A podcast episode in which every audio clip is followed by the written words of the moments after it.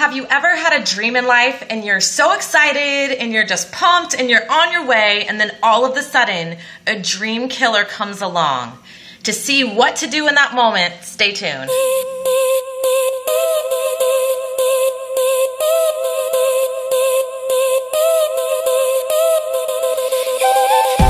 So here's the thing when you have a big dream in life, Dream killers are going to exist. There's just no way around it, unfortunately. So you have to be armed and ready to deal with the dream killers. Now, dream killers can come in different forms. They, of course, they can be your family and friends, which you take such offense to when they don't understand your dream. Why? Well, one, you care about them. Two, you care about their opinion. But the thing is, is they also care about you. And perhaps they don't understand your dream. Just because they aren't all on board with it, they aren't backing you, they don't have to.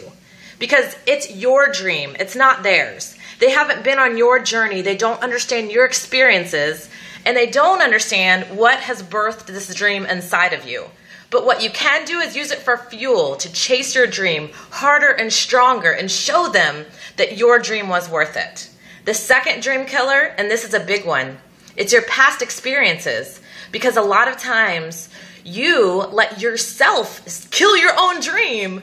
You know how it goes. Those thoughts in your head, those demons on your shoulder that you're not good enough, that you're not qualified, that you'll never make it, that you should give up.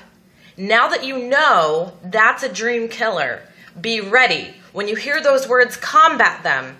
Tell them the truth because the truth is, guess what? You are capable and you are good enough.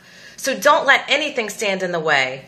So just know when you're dreaming big, when you're going for something great in your life, there's gonna be dream killers, but you have the power to combat them, to move beyond them, and to keep chasing your dream. So never give up.